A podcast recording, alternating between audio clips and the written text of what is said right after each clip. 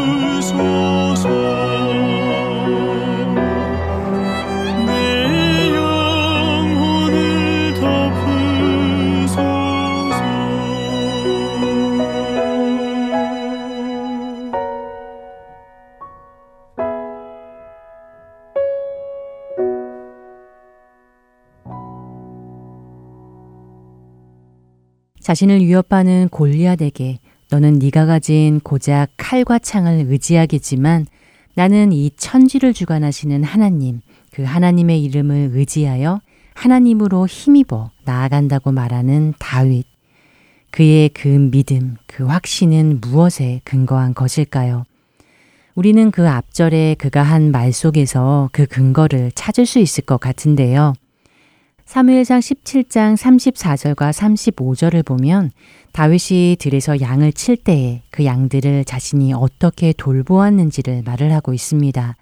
사자와 곰이 나타나 양 새끼를 물어가는 위급한 상황이 닥칠 때면 쫓아가서는 사자와 곰을 쳐 죽였다는 것입니다. 들에서 양을 치는 일은 사실 우리가 쉽게 생각하듯 그렇게 평화롭거나 한가로운 그런 목가적인 일이 아니라고 하지요.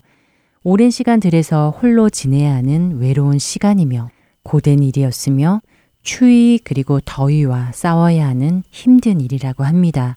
게다가 때때로 이처럼 위험한 순간도 맞닥뜨리게 되는 것입니다. 사자와 곰과 싸운다는 것이 인간으로서 쉬운 일이 아니지요. 내 목숨을 걸어야 하는 일입니다. 게다가 그 맹수들과 싸워 이긴다는 것이야말로 우리의 상상으로 믿기 어려운 일이 아닌지요. 그럼에도 불구하고 그가 자신의 목숨보다 잃어버린 양을 지키고자 했을 때 그런 자신을 보호해 주시는 하나님을 다윗은 수없이 경험했을 것입니다. 들에서 지내는 그 외로운 시간에도 그는 자신과 늘 동행하시는 하나님, 나를 지키시는 하나님을 경험하며 그 시간들을 견뎌내지 않았겠는지요. 그렇기에 다윗은 36절에 이렇게 고백합니다. 주의 종이 사자와 곰도 쳤은즉 살아계시는 하나님의 군대를 모욕한 이 할례받지 않는 블렛의 사람이리이까 그가 그 짐승의 하나와 같이 되리이다. 결국 하나님께서 골리앗을 자신의 손에 넘기실 것이라고 말하는 그 확신의 근거가 무엇이겠습니까? 바로 내가 경험한 하나님으로 인한 것이 아닐런지요. 그렇기에 비록 내 손에 물맷돌 다섯 개밖에 없을지라도 하나님의 이름을 의지하여 나갈 때 주님이 나와 함께 하신다는 믿음이 있기에 그는 골리앗이라는 그 엄청난 벽 앞에서도 두려워하지 않고 담대할 수 있었을 것입니다. 우리는 왜 조금만 시련이 와도 쉽게 넘어지고 마음마저 흔들리게 될까요? 전지전능하신 하나님을 아버지라고 부르는 우리들이 왜 그렇게 당당하지 못한 것일런지요. 그것은 어쩌면 하나님을 믿는다고 말은 하지만 전적으로 신뢰하지는 못하기 때문일 것입니다. 하나님의 전능하심을 알고 그래서 그분의 허락 없이는 참새 한 마리도 땅에 떨어지지 않는다는 것을 머리로는 알지만 그것은 성경 속 인물들에게 행하셨던 하나님일 뿐 내 삶에도 동일하게 역사하시는 실질적인 분으로 여겨지지는 않는 것 같습니다. 왜 그럴까요? 그것은 그들이 경험한 하나님일 뿐 내가 경험한 하나님은 아니기 때문일 것입니다. 나의 삶에서 실질적인 하나님으로 내가 경험하지 못했기 때문입니다. 그렇기에 하나님을 경험한다는 것은 너무나도 중요합니다. 우리는 하나님을 경험한 만큼 하나님을 신뢰하게 될 것이기 때문입니다.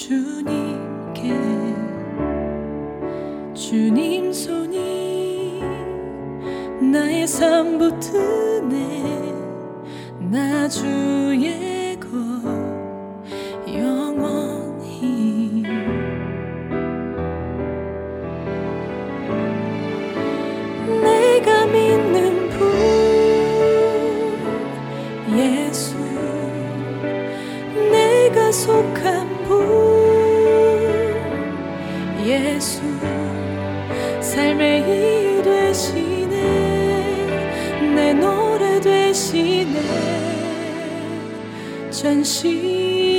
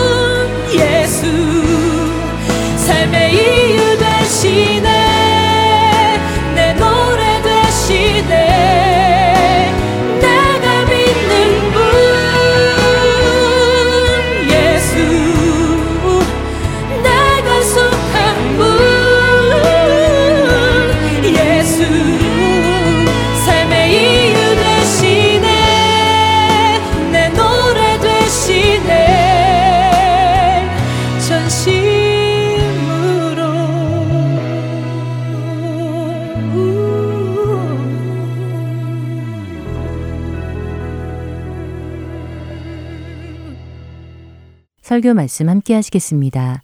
졸지아 아틀란타 한비전 교회 이호샘 목사께서 예레미야 29장 11절에서 13절의 말씀을 본문으로 인생을 기도로 승부하라 라는 제목의 말씀 전해 주십니다.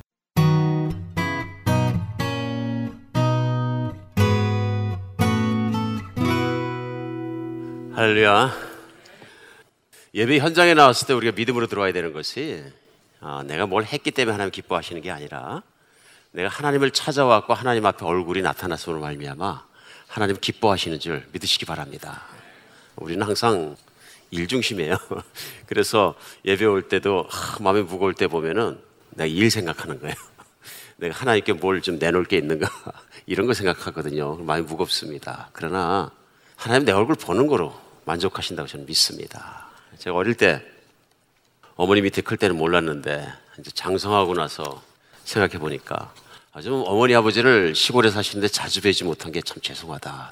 그건 참 한탄이 생깁니다. 제가 뭘 선물을 많이 싸가지고 가서 그분들이 기뻐하시는 게 아니라 늘 기다리시다가 제 얼굴이 그냥 나타나기만 해도 기쁘십니다. 우리 하나님들 우리가 예배 현장에 왔으므로 나에게 복 주시고 기뻐하시는 줄 믿으시기 바랍니다. 우리가 인생에서 짐을 지고 있으면 예배가 하나도 기쁘지 않습니다. 그러나 내가 지고 있는 인생의 짐도 우리 주님께서 내놔라 힘으로 그 모든 것 다 예배 현장에서 내놓고 주께 다 맡겨버렸을 때 정말로 무거운 짐을 지고 내가 이 예배 현장에 들어왔어도 홀가분하게 나갈 수 있을 믿습니다. 어, 내가 짐을 지고 들어왔다 짐 벗어놓고 예수님 손 붙잡고 모든 것 다 믿고 자유하고 편안하고 기쁘고 정말로 아름다운 모습으로 주님과 함께 손잡고 나가는 그런 예배 현장이 되었으면 참 좋겠습니다. 그래서 우리는 기쁘지 않을 수 없고 우리는 정말로 예배 현장에 들어왔을 때 행복하지 않을 수 없습니다. 예, 마귀는 자꾸 누르고 복잡하고 찢고 난리를 치게 만드는데 우리 예수님만 바라봐도 하나님만 받아도 예쁜 정말로 기가 막힌 예배 현장이 될 줄 믿습니다. 기원전 600년 그러니까 지금부터 생각하면 2600년 전에 이스라엘이라는 한 나라가 지금 유대 족 속이 살던 나라가 특별히 두 나라로 나뉘어 있었는데요. 이미 북쪽에 있던 나라 소위 북왕조라고 얘기하는 이스라엘은 아수르란 나라에 의해서 완전히 초토화되어 버렸습니다. 그래서 거기 살던 이스라엘 족속들을 다 다른 주와 다른 곳으로 아수르 사람들이 이주시켜 버렸습니다. 아수르란 세력 때문에 남왕조로 남아있던 유다라는 나라도 그렇게 편안하진 않았습니다. 얼마나 불편했냐면 주변에 있는 어, 나라들은 호시탐탐 또 유다 나라를 공격해 들어오고요. 뿐만 아니라 북쪽에 있는 아수르가 끊임없이 공격을 해 들어옵니다. 그래서 아수르에 의해서 많은 성을 빼앗기도 하고 나라가 흔들리고 하고요. 그러니까 나라의 운명이 풍전등화 같습니다. 뭐 그럴 때 얼마나 불안한 시간이 지나가는지 모릅니다. 그런 상황에서 지금의 이라크 지역, 그러니까 이스라엘의 동쪽에 있는 나라가 바벨론이란 나라가 일어납니다. 일어나면서 아수르의 세력이 내분과 여러 가지로 말미암아서 약해졌을 때 그 아수르를 이기고 바벨론이란 새로운 세력이 어, 남왕조 유다를 공격하기 시작합니다. 물론 남쪽에는 오랜 기간 동안 강대국으로 남아있던 애굽이란 나라가 있었고요. 애굽도 뭐 남유다의 관계가 그렇게 만만치는 않습니다. 그러니까 천지사방 어디를 둘러봐도 남유다라는 작은 나라 하나가 적국에 뺑뺑 둘러싸여 있는 것입니다. 위로 강대국, 아래로 강대국, 소수 국가들 또 호시탐탐 또 그 나라를 노리고 이런 상황 속에서 살아가고 있습니다. 그 에레미야서에 보면은 특별히 크라이맥스가 언제 오냐면요. 그 남왕조 유다라는 나라가 망할 때 옵니다. 한 나라가 망하는데 그걸 크라이막스라고 표현해서 그렇습니다만은 하나님께서 안 하신 게 아니라 유대 나라를 사랑하시고 사랑하셔서 그 나라를 만들어 주시고 가나안 땅으로 인도하시고 살게 하셨는데 그 백성들이 다 떠나버립니다. 떠나니까 하나님 그냥 계신 것이 아니라 선지자를 보내셔가지고 끊임없이 말씀하십니다. 그 메시지가 뭐냐면요. 내게로 돌아오라, 내게로 돌아오라, 내게로 돌아오라예요. 근데 안 돌아가요. 끈질기게 안 돌아갑니다. 정말 이스라엘 백성들 목이 곧다 그러더니 계속 읽어가면서 끈질기게 안 돌아갑니다. 마지막까지 안 돌아가니까 어떻게 되냐면요. 하나님이 막아주던 손을 빼시니까 외세의 세력이 들어와서 그 나라를 초토화시켜 버립니다. 마지막 남왕조 유다까지 무너지는 광경이 에레미야에 쫙 나옵니다. 그러면서 오늘 본문인 에레미야서 29장 처음에 시작할 때 보면요. 1절에 선지자 에레미야가 예루살렘에서 이 같은 편지를 누부갓네살이 예루살렘에서 바벨론을 끌고 간 포로 중에 남아 있는 장로들과 제사장들과 선지자들과 모든 백성에게 보냈다 하고 얘기하면서요. 이 절에 보면 그때는 여거니아 왕과 왕후와 국내 대시들과 유다와 에루살렘의 고관들과 기능공과 토공들이 에루살렘을 떠나노라. 누부갓네살 바벨론 왕이 쳐들어와 가지고 왕과 왕후와 왕에 있는 내시들과 쓸만한 사람들을 확 끌어가지고 포로로 잡아서 바벨론을 끌고 간 다음에요. 이때 그 전쟁이 얼마나 무섭냐면 포로를 잡으면 그냥 끌고 가는 것이 아니라 이렇게 철사줄로다가 무릎팍 뼈를 갖다 뚫고 꼬여가지고 하고 그리고 왕들도 눈을 빼고 장님이 된 상태에서 고통받고 있는데 묶어가지고 어디로 가는지도 모르는데 묶어서 그냥 끌고 가고 비참한 상황이 일어난 거죠. 이런 비참한 상황 중에 하나님께서 에레미야를 통해서 메시지를 주십니다. 그게 바로 오늘 본문인 에레미야서 29장에 오늘 본문 11절부터 나오는 말씀입니다. 오늘 본문 말씀이 뭐라 그러냐면 여호의 말씀이니라 너희를 향한 나의 생각을 내가 하나니 평안이요 재앙이 아니라 너희에게 미래의 희망을 주는 것이라. 이 백성이 절망할 수밖에 없는 순간입니다. 나라도 잃어버리고 주권도 잃어버리고 성전은 불타버리고 아무것도 없는 상황 속에서도 하나님께서 뭐라고 말씀하시냐면 너희에게 재앙을 주지 않고 희망을 주겠다. 그러면서 12절에 보면 오늘 본 말씀 뭐냐면요. 너희는 내게 와서 부르짖으라. 부르짖으라. 부르짖으면 내게 와서 기도하면 내가 너의 기도를 들을 것이요. 너희가 온 마음으로 나를 구하며 나를 찾을 것이요. 나를 만나리라. 아무것도 잡을 것이 없고 아무것도 정말 기댈 것이 없는 이스라엘 백성을 향해서 최종적인 메시지가 떨어졌는데 희망의 메시지입니다. 내가 너희를 죽게 하지 않겠다. 내가 너희를 구하겠다. 근데 조건이 있습니다. 내게 와서 부르짖어 나를 구하면 나를 찾으면 내가 너희를 만나 주겠다. 참 많이 잘 아는 귀절입니다. 그런데 우리가 이 귀절을 바로 알기 위해서는 그 배경을 이해하는 것들이 좀 필요합니다.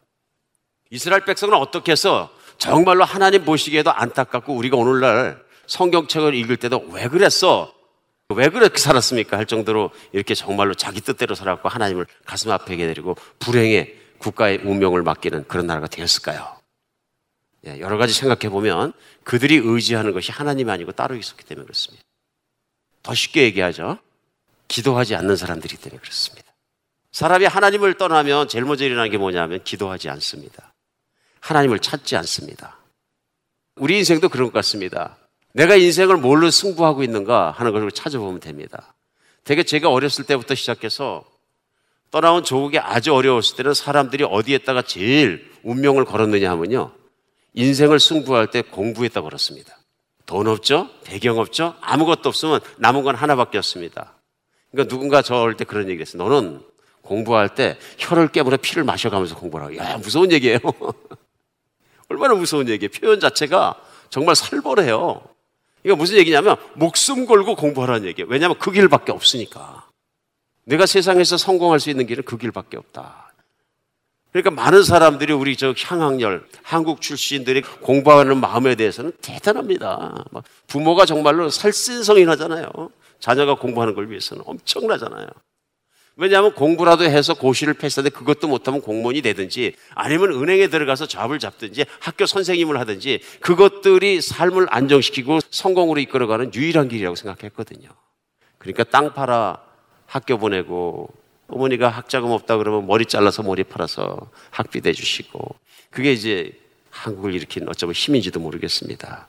이제 그러다 보니까 공부 잘하는 사람이 최고 좋은 인기 있는 사람이었어요. 최고의 사익감이고 직장 들어가서도 공부 잘하고 착착 들어가고. 근데 공부 잘하는 사람이 이제 힘든 세월이 언제 왔느냐면요 중간쯤 우리가 알고 있어요. 그러니까 어떤 분들 보면 아 요번에 실수해서 2등 했어. 그럼 기죽입니다. 이제 그런 분들이 이제 직장에서 승승장구 하다가 어쩌다 보니까 세월이 바뀌고 다 바뀌었는데, 오, 20대, 30대들이 컴퓨터를 잘하고 막 그러는데, 슬슬 밀리기 시작하고, 뭐 40대밖에 안 됐는데, 이상하게 가만히 있다 보니까 자기는 최고로 공부 잘하는 사람인데도 회사에서는 뭔가 좀 짐스러운 사람이 되어버린 듯한 그런 것 때문에 얼마나 고통을 많이 당했지 몰라요. 뭐 명퇴, 은퇴, 막 이런 것들이 들어오고. 그렇죠? 힘든 시월을 우리가 지나갔어요. 그 다음에 70년대, 80년대, 90년대를 이렇게 막 거쳐오면서 많은 분들이 믿었던 게 뭐냐면 돈입니다. 공부 잘하는 것보다 돈 잘 벌면 돼. 그래가지고 돈에 가서 집요하게 매달렸거든요. 그런데 뭐가 겪게 되냐면요. 자기가 컨트롤할 수 없는 문제에 걸리게 됩니다. IMF 같은 국가 부도 직전의 상태에 딱 걸리니까, 어, 이건 뭐 대책이 없는 거죠. 아무 방법이 없는 거예요. 평생을 쌓아왔던 걸 홀딱 잃어버립니다. 우리 그거 다 겪은 사람들이거든요. 아프고 괴로웠던 과거를 기억나게 해드려 죄송합니다. 이게 현실이고요. 그러니까 이것도 저것도 다 안 되니까 21세기 오늘날 제일 많이 사람들이 기대를 거는 게 뭐냐면 외모에다 거는 것 같아요. 그러니까 오늘 말씀드리는 건 참 우스갯소리라기보다는 우리 인생 자체가 무엇인지 모르지만 내가 붙잡을 수 있는 것은 그걸 가지고 승부하려는 근성이 있다는 얘기입니다. 그러면 인생 속에 승부하는 게 잘못이냐 그런 얘기는 아닙니다. 근데 중요한 건 뭐냐면 성경을 읽으면 읽을수록 무엇이 나오냐면요. 인생을 바로 승부하는 법이 나옵니다. 오늘 본문은 에레미야서를 우리에게 특별히 가르치는 게 뭐냐면요. 이스라엘 백성들이 하나님을 떠나고 하나님 안에서 인생을 잘못 승부한 거예요. 인생을 그들의 힘으로 그들의 노력으로 그들의 방법으로 승부하려고 하니까 하나님이 필요 없는 백성이 돼 버렸어요. 근데 그들은 하나님이 필요한 백성이에요.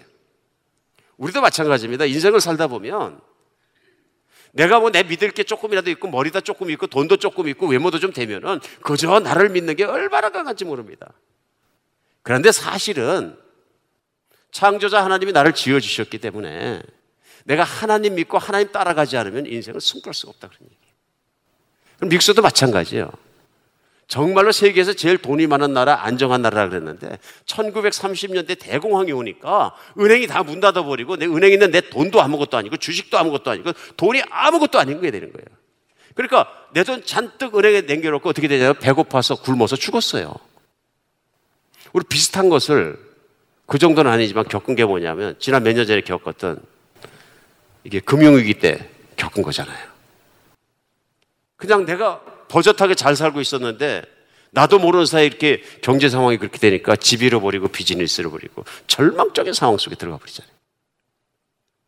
오늘 인생 속에서 우리 한번 깊이 생각해 봐야 됩니다. 특별히 오늘 에리암에서 말씀은 우리 신앙인 예수님을 믿는 사람들에게 내가 하나님을 믿는 사람들에게 정말 가슴으로 받아들여야 되는 메시지라고 생각합니다. 왜냐하면 내가 무엇으로 인생을 승부하고 있냐에 따라서 내 인생은 결정될 것이기 때문에 그렇습니다. 오늘 이겁니다. 기도로 인생을 승부해야 합니다. 기도로. 그러니까 오늘 메시지의 첫 번째 우리가 생각할 수 있는 그 핵심은 무엇이냐면요. 인생을 살아가면서 모든 일을 기도로 승부해라. 모든 일을 하나님께 기도해라. 오늘 11절에 보면요. 에레미야서 29장. 여호와의 말씀이니라 너희를 향한 나의 생각을 내가 하나니 평안이요 재앙이 아니니라. 너희에게 미래와 희망을 주는 것이니라. 이게 무슨 말씀이냐면요. 하나님은 이스라엘 백성이 미운 짓을 함에도 불구하고 내가 너희를 계속 사랑한다는 메시지입니다. 이쁜 짓을 할 때만 사랑하시는 것이 아니라 너무도 미운 짓 자기만 믿고 하나님을 버렸음에도 불구하고 하나님은 사랑한다고 고백하시는 거예요. 히브리서 11장 6절에 보면 또 기가 막힌 말씀하십니다. 믿음 없이는 하나님을 기쁘시게 하지 못하나니 하나님께 나아가는 자는 반드시 그가 계신 것과 또한 그가 자기를 찾는 자들에게 상 주시는 이심을 믿어야 할지니라. 하나님을 기쁘게 해드리고 싶습니다. 그래서 제일 중요한 건 뭐냐면요. 믿음이에요. 근데 믿음이 있는 자는 어떻게 되냐면요. 하나님을 찾는다는 얘기예요. 근데 하나님께서 하나님을 찾는 그것 자체로 벌써 기뻐하시고 상을 주신다는 얘기예요. 뭘 한 게 아니고요. 오늘 예배 현장에 나왔을 때 내가 뭘 많이 했기 때문에 하나님이 이뻐하시는 게 아니라 하나님의 자녀고 하나님께 얼굴을 내밀고 나왔다는 것만으로도 하나님 기뻐하신들 믿으시기 바랍니다. 믿으십니까? 예, 그래서 신앙생활이라는 건 내가 뭘 쌓아가지고 뭘 이렇게 하는 게 아니고 내가 하나님을 찾음으로 하나님 기뻐하시는 관계입니다. 근데 참 희한한 게 뭐냐면요. 제일 쉽지만 안 하는 일이 기도예요. 하나님을 찾는 일이에요. 그래서 우리가 보통은 신앙인들에게 기도는 영혼의 호흡이라고 그럽니다. 영혼의 호흡. 그죠? 그러니까 영혼의 호흡이라는 얘기는 사람이 육신이 숨안 쉬면 죽거든요. 여러분 숨안 쉬면 얼마나 참으십니까? 물 속에 들어가서 숨안 쉬고서 2분 참으면 엄청나게 오래 참으시는 것 같아요. 가슴 터져 죽습니다. 근데 우리 영혼이라는 거숨안 쉬면 우리 영혼도 죽는다 그런 얘기입니다. 여러분 숨 쉬는 게 얼마나 중요한 일입니까? 병원에 만약에 아파서 들어가 보면 제일 먼저 하는 일이 뭐냐면 이 숨 쉬는 걸 도와주기 위해서 산소호흡기 채워주고 다 채워주잖아요. 그리고 누구나 이 수술을 받거나 그런 것을 병원에 가서 아파서 하고 나면 꼭 하는 것이 있습니다. 그게 뭡니까? 호흡 운동을 시킵니다. 몸이 아프니까 또 배를 막 수술하고 그랬으니까 그다음부터는 힘든 게 뭐냐면 호흡이 아프니까 호흡을 짧게 쉬는 거예요. 자기도 모르는 사이에 허파가 있으면 허파에 조금만 쓰는 거예요. 그래야지 배가 오르락 내리락 안 하니까 힘이 덜 들거든요. 근데 문제가 뭐냐면 상당 기간 그렇게 쓰면은 허파 속에 쓰는 부분은 조금 있는데 안 쓰는 부분이 더 많아지니까 안 쓰는 부분에 물이 차여서 폐렴이 걸린다는 거예요. 그러니까 병원에 가면 누구나 뭘 시킵니까? 호흡 운동 시킵니다. 조만한 플라스틱 기계 하나 갖다 놓고 있는 힘을 다해서 불고 빨고 해야 돼요. 이제 그거 하면서 눈이 아찔아찔할 정도 자꾸 해야지 나머지 허파 부분을 사용해서 어떻게 되냐면 건강한 호흡을 가지고 모든 수술 부분이 다 났을 때 퇴원할 수 있습니다. 건강할 때는 숨 쉬는 게 별로 문제가 되지 않아서 힘이 안 듭니다. 그렇죠. 지금 숨 쉬는데 아 힘들어 그러니까 그럼 편찮으신 거예요. 난 숨 쉬는 게 힘들어 죽겠어. 그러면 몸이 편찮으신 거예요. 근데 몸이 아파지면 숨 쉬는 게 굉장히 힘듭니다. 정말 그렇습니다. 그래서 병원 가면 제일 먼저 호흡을 도와주는 겁니다. 호흡을.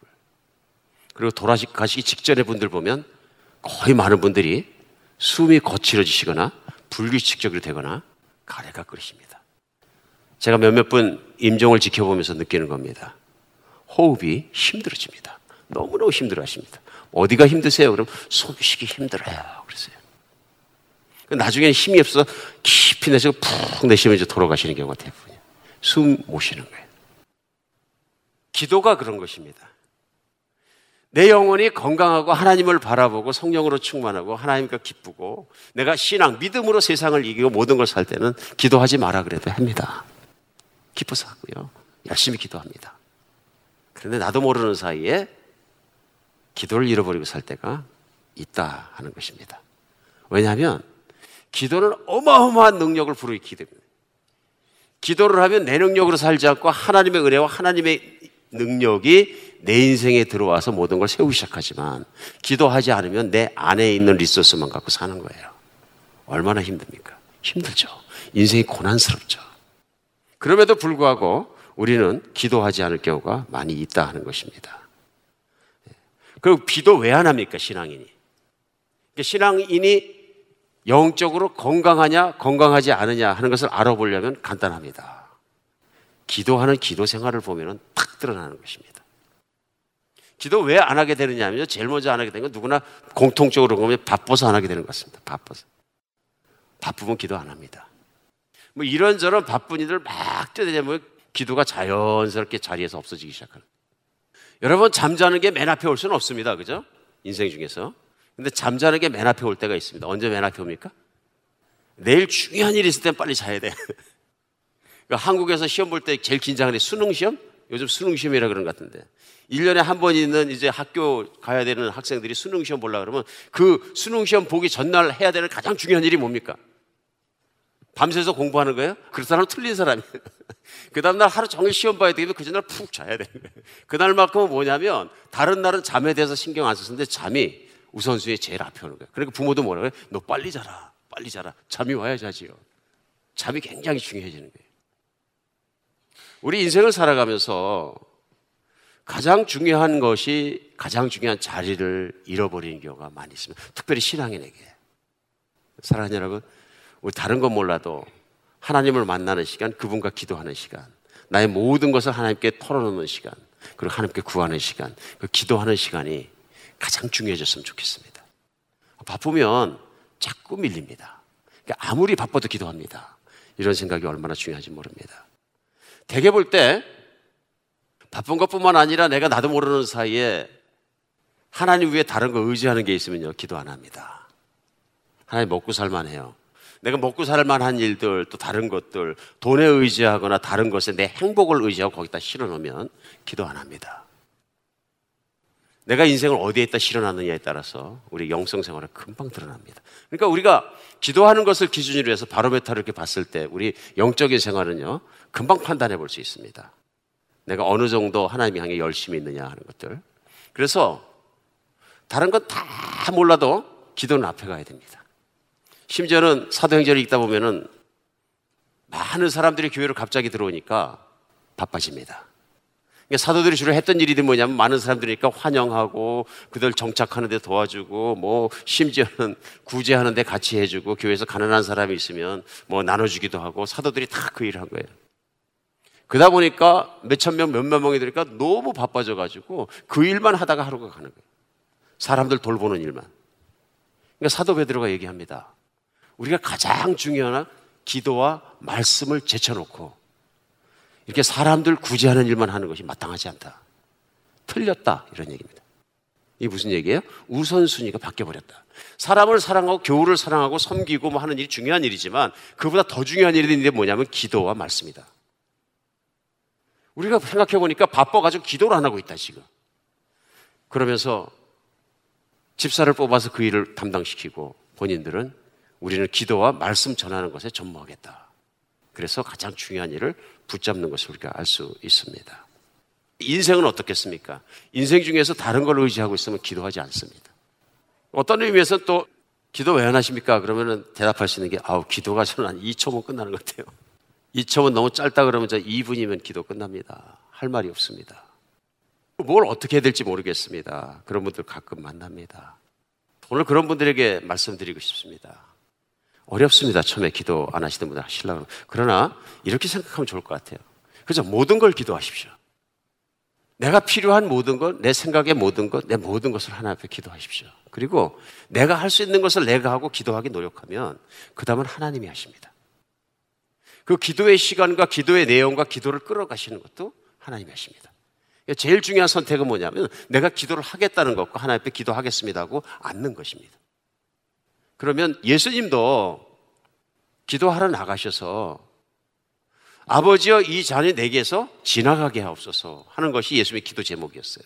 근데 그 기도 제목을 들고 나가셨는데 그 기도 제목이 갑자기 바뀝니다. 내 뜻대로 하지 마옵시고 아버지 뜻대로 하옵소서. 기도는 그런 것입니다. 내가 하나님을 만나기를 원하는 마음으로 마음을 열고 나가면 기도하는 제목도 바뀌고 기도 내용도 바뀌고 그 모든 건 누구냐면요. 하나님이 슬슬 나를 끌어가시기 시작합니다. 우선 하나님 앞에 앉으십시오. 그리고 정기적으로 앉으십시오. 그리고 정 기도가 안 되면 내 마음을 열고 하나님 앞에 생각을 열고 하나님 생각하면서 기다리십시오. 그리고 생각나는 게 있으면 한 가지씩 하나님께 기도하십시오. 그렇게 기도를 하나하나 하나하나 그 시간을 들이면서 개발해 나가야 합니다. 하나님은 우리가 하나님께 모든 것을 기도하는 사람이 되기를 원하십니다. 뭘 기도하느냐? 모든 것. 그러니까 빌립보서 4장 7절에 뭐라 그러시냐면요. 아무것도 염려하지 말고 모든 일에 기도와 간구로 너희 구할 것을 감사함으로 하나님께 아뢰라. 그리하면 모든 지각에 뛰어난 하나님의 평강이 그리스도 예수 안에서 너희의 마음과 생각을 지키시리라. 아무것도 염려하지 말고 오직 무슨 일이에요? 모든 일에. 그러니까 빌리포스 4장 말씀 우리 동그라미 펴야 되는 게 4장 7절에서요. 모든 일을 기도하라. 걱정과 근심이 막 밀고 들어온 이유는 뭐냐면요. 기도하지 않으니까 밀고 들어오는 거예요. 그 부분만큼 가로, 띈 만큼 내가 하려고 그러는 거거든요. 그럼 걱정, 근심 막 밀고 들어옵니다. 그러니까 자녀 교육도 그렇고 모든 것이 그렇습니다. 여러분 아이들이 중고등학교 들어가고 대학교 들어가고 성인이 돼가고 그러면은 우리 자녀 교육 근심 걱정한다고 해결됩니까? 해결 안 됩니다. 따라다닐 수 있습니까? 안 됩니다. 뭐 나쁜 짓을 하고 있는지 아무리 걱정해봐도 아뭐 집에 와서 보니까 내 자식은 다 버젓하다 그러는 이민 와가지고 사고 치는 자녀마다 가정에 연락하면 우리 애가 그럴 리가 없습니다. 다 그러거든요. 절대로 그럴 리가 없습니다. 다 같이 조심해야죠. 사고 치는 자녀 중에 목사 자녀도 되게 많으니까. 몰랐다는 얘기. 따라다니면서 해결 못 합니다. 기도로 해결해야 합니다. 인생은 기도로 승부해. 어차피 기도해서 안 되는 일은 안 되는 일입니다. 내가 기도를 집요하게 했는데 기도해서 안 되는 일은 안 되는 일이에요. 하지 말란 일이든지. 기도로 불가능한 일은 없다 그런 얘기입니다. 인생을 기도했다 보시기 바랍니다. 뭐 내가 바빠서 기도 못하거나 내가 다른 거 의지해서 기도 못하거나 아니면은 내가 여러 가지 이유로 기도를 못하거나 아니면 기도 제목을 잘못해서 기도 못할 때 그런 모든 분에게 공통적으로 처방하고 우리의 영성이 갑자기 좋아질 수 있는 가장 좋은 방법이 있습니다. 오늘 그걸 가르쳐 드리겠습니다. 새벽 기도를 계속 하십시오. 새벽 기도를. 여러분, 왜냐하면 우선순위의 문제거든요, 이것이. 자꾸 밀리는 거거든요. 근데 하루에 시작할 때 하나님 앞에서 기도로 시작하면요, 하나님 앞에서 승리하며 시작합니다. 그런데 하루의 시작을 걱정으로 시작하면 하루 종일 걱정입니다. 그러니까 하루를 누구에게 잡혔느냐, 어떻게 시작했느냐, 무엇을 시작했느냐에 따라서 우리 인생 결정돼 버립니다. 우리 인생이라는 것도 그 하루하루가 뭉쳐진 거거든요. 인생 전체를 놓고 뭐 대단하고 큰 거로 생각하기 이전에 우리 인생은 그날 그날입니다. 인생이 뭡니까? 각 날에 내가 살아온 각 날에 집합이잖아요. 그렇게 생각해 봤을 때 우리 가장 중요한 건 뭐냐면요. 내가 하루를 어떻게 시작하겠다는 내 인생은 그냥 결정되는 것입니다. 바빠서 기도 못하면 천만의 말씀입니다. 잠을 줄여가면서도 새벽에 기도하기 시작하면 그 새벽이 나를 깨우기 시작하고요. 내 바쁜 문제에 정리를 시작하게 합니다. 오늘 새벽 기도는 이거 기도의 모임 이전에 인생을 승부하는 방법입니다. 저는 밤새지라 못합니다. 아닙니다. 제가 잘 아는 분은 제 집에 같이 사는 분은 지금 10년째 밤새지를 고민하고 있어요. 10년째 새벽 기도를 하고 있어요. 그런데 지금도 새벽 기도 일어날 때는 좀 머리가 띵합니다. 체질적으로 좀 힘들 수도 있습니다. 그러나 못 일어나진 않습니다. 근데 중요한 건 뭐냐면요. 반문화를 없애는 거예요. 이거 문화 전쟁이에요. 우리 안에 전쟁이 있습니다. 밤에 하는 일들이 그렇게 중요한 일이 많지 않습니다, 사실은. 그렇죠? 밤에 일 가만히 생각해 보세요. 뭘 그렇게 하는가? 뭐 제일 뭐하는 건 뭘까요, 요즘에? 전화기 들고 뭐 하는 걸까요? 내가 밤에 뭘 하는지 한번 찾아보세요. 일이 늦게 끝나서 늦게 주무시는 분은 할 수 없습니다만은. 그래도 일 늦게 끝나면 또 집에 오셔갖고 할 거 다 해. 근데 그러지 마시고 밤문화와 싸우시기 바랍니다. 내일 아침을 생각하고. 우리 수능 시험 보는 학생은 잠잔다니까요. 제일 중요하니까. 그렇죠? 우리 내일 아침 하나님 만나는 시간을 생각하면서 일찍 잘 수 있는 여러분 같이가 되었으면 좋겠습니다. 여러분 한국에서 그 정군당이라는 제약회사가 있는데 뭐 개인적으로 그 회사를 제가 사랑해서 나누는 건 아닙니다만은 그 회사의 상징도 모든 것도 로고도 종입니다. 그 이유는 왜 그러냐면 그 안에 유명한 얘기가 있습니다. 그 서대문 영천시장에서 콩나물 장사를 어머니가 하셨다 그래요. 콩나물 장사를 하면서 그 콩나물 장사는 어머니가 새벽마다 콩나물통을 머리에 이고 시장에 나가는 길에 꼭 교회 들려가지고 콩나물통을 내려놓고 새벽 기도하고 나가셨다. 근데 기도 제목이 뭐냐면 우리 자식들이 믿음으로 성장해서 하나님의 일꾼이 되게 해주세요. 그 아들 중에 한 분이 바로 이정군 씨라고 고 이정군 씨입니다만은 바로 이 정군당을 세우신 분이세요. 새벽 기도는 그냥 지나가지 않습니다. 부족한 저도 저희 어머니가 새벽 기도를 얼마나 중요시했는지 제가 압니다. 그래갖고 방석을 늘 잘 만드세요. 왜 만드시냐? 목사님 하나 드리고 그 다음에 어머님이 쓰시는 거예요. 그리고 방석을 뭐라 그러면 눈물의 방석이라 그러시이 방석이 새벽마다 눈물에 젖으면 그만큼 복을 받는다. 저는 젊을 때 그런 생각했어요. 야, 신앙 참 고루하게 믿으신다. 뭘 그렇게 믿으시나? 구식이니까 우리 어머니 스타일로 그렇게 하시겠지. 근데 예수님을 믿으면 믿을수록 중요한 게 뭐냐면 그런 신앙의 태도예요. 그런 신앙의 습관, 그런 신앙의 자세예요. 그런 마음을 가지고 하나님께 나가면 진짜로 하나님 기뻐하시는 거예요. 우리 저 중국 선교를 내지 선교까지 해서 성공적으로 하신 허슨 테일러라는 선교사님이 사람들이 물어봤어요. 당신은 어떻게 일생을 사역자로 보낼 수 있었습니까? 그렇게 행복하게 사역하시는 비결이 뭡니까? 물어보니까 그분이 대답이 이거예요. 제 헌신과 행복의 비결은 하루를 어떻게 시작하느냐에 달려 있습니다. 연주자는 음악회가 시작되기 전에 악기를 조율합니다. 음악회가 끝난 뒤 조율한다면 어리석은 사람이겠죠. 저는 아침에 일어나면 하나님의 뜻과 맞추는 일부터 시작합니다. 그러면 인생이 굉장히 보람 있습니다. 아침을 하나님과 함께 하시기 바랍니다. 교회 나와서 하시면 제일 좋고요. 혼자 하면 오래 못 합니다. 교회 나와서 예배 현장에 있으면 가장 좋습니다. 그게 불가능하다. 그럼 뜻을 세우셔서 꼭 아침에는 예배 드리십시오. 기도하십시오. 그리고 하나님께 충분한 시간을 들이시고 하루를 출발하십시오. 하루에 시간을 많이 쓰고 일을 많이 한다고 인생에 성공하는 건 아닙니다. 해보셨죠, 인생에? 절대로 아닙니다. 그러고 하나님 앞에서 인생을 기도로 승부하시길 예수님의 이름으로 축복합니다. 두 번째는요, 오늘 본문이 가르쳐 주는 건 뭐냐면 모든 기도에 힘을 다해서 기도하시기 바랍니다. 믿음을 실어서. 오늘 12절에 보면요, 예레미야서 29장. 너희가 내게 부르시면 내게 와서 기도하면 내가 너희의 기도를 들을 것이요. 너희가 온 마음으로 나를 구하면 나를 찾을 것이요. 나를 만나리라. 본문 가운데 어떻게 구하라 그러세요? 온 마음으로. 그러니까 우리 마음의 문제가 뭐냐면요. 마음이 나뉘는 거예요. 나는 하나님도 50% 믿고 나는 내 방법도 50% 믿는다. 마음이 나누면 기도가 응답되지 않습니다. 하나님은 기도를 들으시고 믿음에 응답하십니다. 하나님이 원하시는 것은 주고받는 상거래가 아니라 하나님이 원하시는 것은 나와 하나님 사이의 관계입니다. 내가 나를 믿느냐 하는 것이 제일 중요합니다. 예수님도 마찬가지입니다. 사람들을 고쳐주시고 소원을 만족해 하셨지만 물어보시는 말씀이 있어요. 내가 나를 믿느냐? 하고 물어보십니다. 그렇죠. 누가복음 18장에 보면 한 과부 얘기가 나옵니다. 그러면서 예수님께서 예를 들으셔서 항상 기도하고 낭망치 말아야 될 것은 저희에게 비유로 하여 때 어떤 도시에 하나님을 두려워하고 사람을 무시하는 한 재판관이 있는데 그 도시에 한 과부가 있어 자주 그에게서 내 원수에 대한 원한을 풀어주셔서 하되 그가 얼마 동안 듣지 아니하다가 후에 속으로 생각하되 내가 하나님을 두려워하지 아니하고 사람을 무시하나 이 과부가 나를 번거롭게 하니 내가 그 원한을 풀어주리라. 그렇지 않으면 늘 와서 나를 괴롭게 하리 하였느니라. 주께서 가라사대 때 불의한 재판관과 재판관의 말한 것을 들으라 하물며 하나님께서 밤낮 부르짖는 택한 자들의 원한을 풀어주지 않으시겠느냐.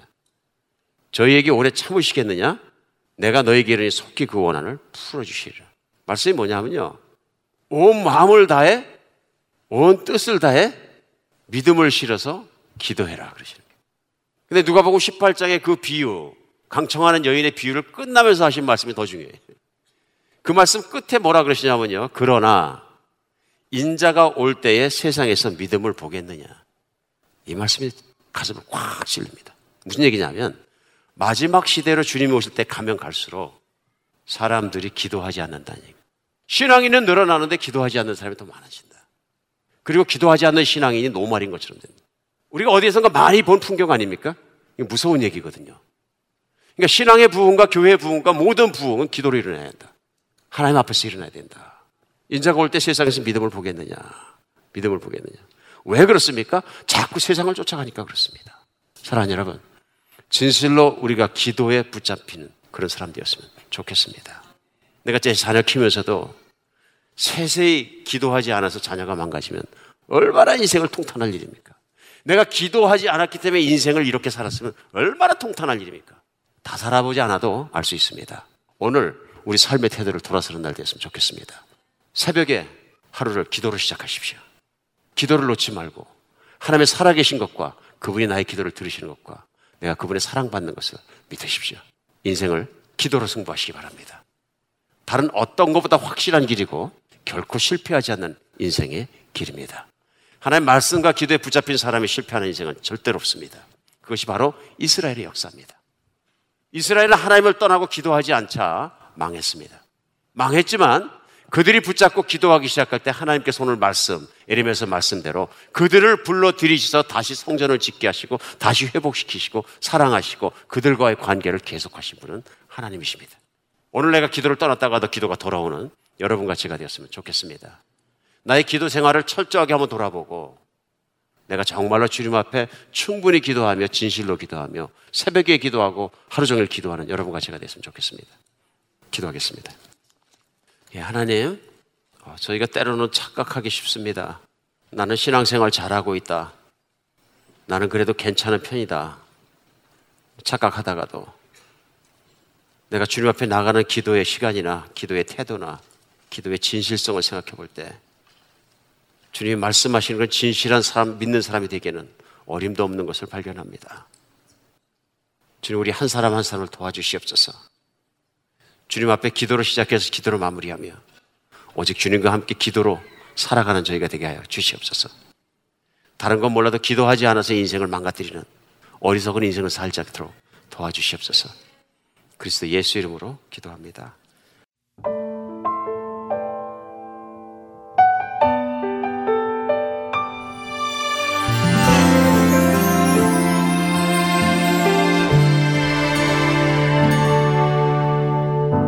주님만을 찬양하며 경배하는 이 시간. 그 어떤 것도 끊을 수 없는 사랑. 찬양합니다. 주님만을 찬양하 경배하는 이 시간. 그 어떤 것도 끊을 수 없는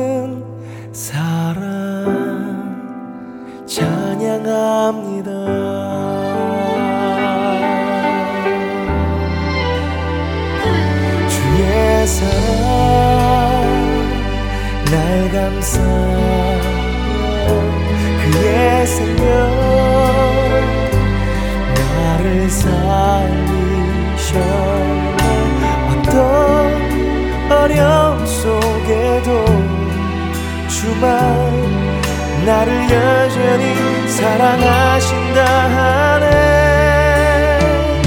주의 사랑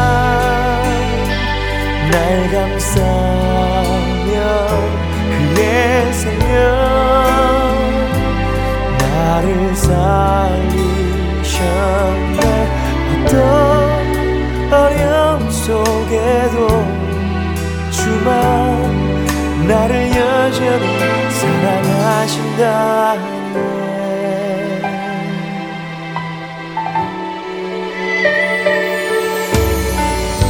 주님만을 찬양하며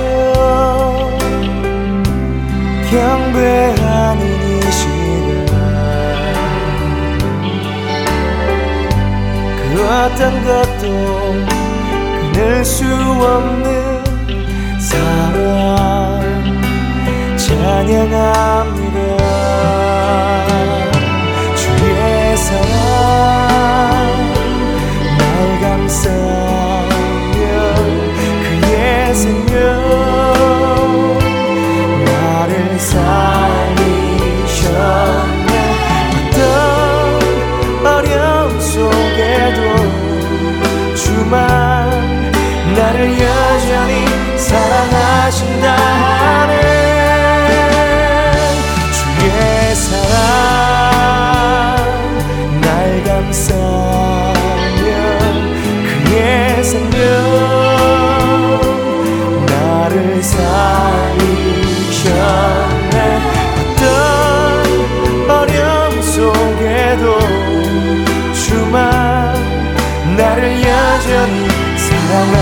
사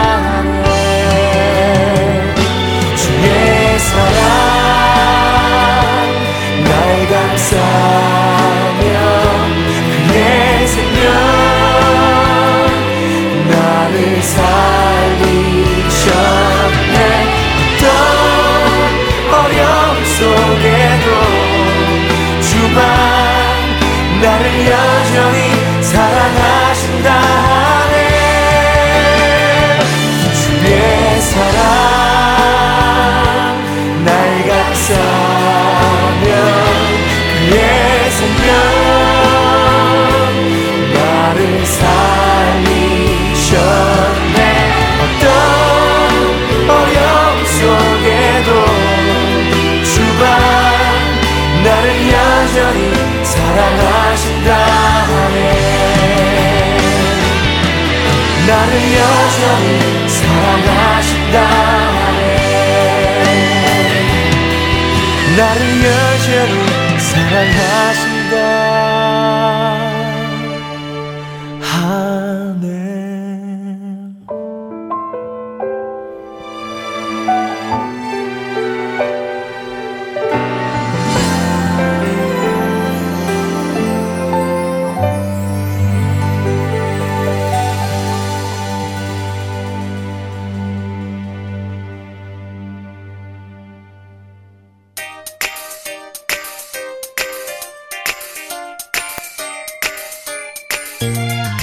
여러분 안녕하세요.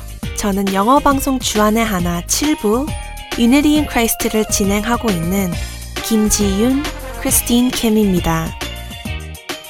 여러분 주위에 영어가 더 편하신 분들이 계시다면 Heart and Soul 복음방송의 영어 방송 Unity in Christ를 추천해 주세요.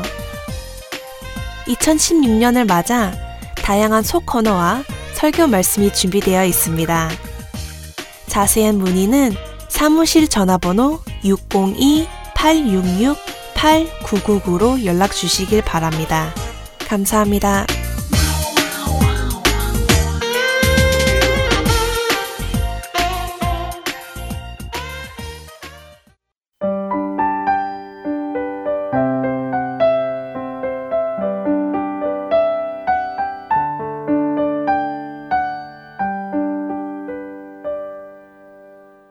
이어지는 프로그램 오스왈드 챔버스의 주님은 나의 최고봉 강순규 아나운서가 낭독합니다.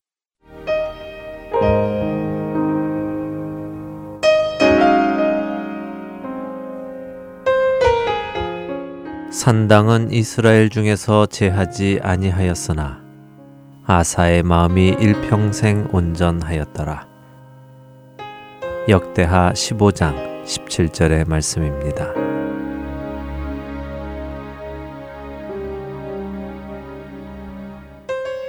아사왕은 눈에 보이는 외적 순종에 있어서 온전하지 못했습니다. 그는 그가 생각하는 중요한 부분에서는 순종하였지만 모든 부분에서 다 순종한 것은 아니었습니다. 혹시 여러분의 마음에 내 삶에서 이 부분은 그렇게 큰 문제는 아니야 라고 생각되는 부분이 있다면 그것을 주의하십시오. 여러분에게 큰 문제가 아닌 것처럼 느껴지는 여러분 삶의 그 문제가 하나님께는 매우 중요한 문제일 수도 있습니다. 하나님의 자녀로서 살아가는 데 있어 그 어떤 작은 문제조차도 사소하게 여겨서는 안 됩니다. 언제까지 이 작은 일 하나하나까지 가르치시기 원하시는 하나님의 가르치심을 외면하시려 합니까? 우리가 아무리 외면한다 하더라도 하나님께서는 결코 인내를 잃지 않고 계속해서 우리에게 가르치실 것입니다. 그러니 그분의 가르치심을 받아들이십시오. 어쩌면 여러분은 나는 하나님과 관계가 좋아 라고 말씀하실지도 모릅니다. 그러나 여러분 안에는 아직도 온전히 순종하지 못하는 여러분만의 아사왕의 산당이 있습니다. 아직도 우리 안에는 불순종의 부분들이 있습니다. 여러분의 입으로 나는 하나님과 괜찮은 관계에 있어 라고 할 때, 혹시 여러분의 가슴 속 한 구석에서 정말 괜찮다고 생각하니? 라고 말씀하시는 하나님의 음성이 들리지는 않습니까? 만일 하나님께서 여러분의 심령 속에 부담을 주시는 그 어떠한 것이 있다면 즉시 그것을 고치십시오. 그것이 무엇이든 말입니다. 우리 삶의 그 어떤 자그마한 일이라도 무시하고 지나쳐서는 안 됩니다. 혹시 여러분의 삶 속에서 중요한 어떤 부분들은 열심히 하고 있지만 중요하지 않은 부분들은 간과하고 계시지는 않습니까? 만일 그렇다면 여러분은 온전하지 않은 것입니다. 또한 그것은 주님께 온전하게 집중하는 데 실패하고 있다는 증거이기도 합니다. 우리는 주님께 온전히 집중해야 합니다. 우리의 심장이 쉬지 않듯이 영적 집중에서도 쉼이란 있을 수 없습니다. 도덕적인 삶에서 벗어난 날을 보내면서 도덕적인 사람으로 유지될 수 없고 영적인 삶에서 벗어난 날을 보내면서 영적인 사람으로 유지될 수 없는 것입니다. 하나님께서는 여러분이 온전하게 하나님의 것이 되기를 원하십니다. 이를 위해 지속적인 훈련을 하십시오. 이 일은 결코 하루아침에 일어나지 않기 때문입니다.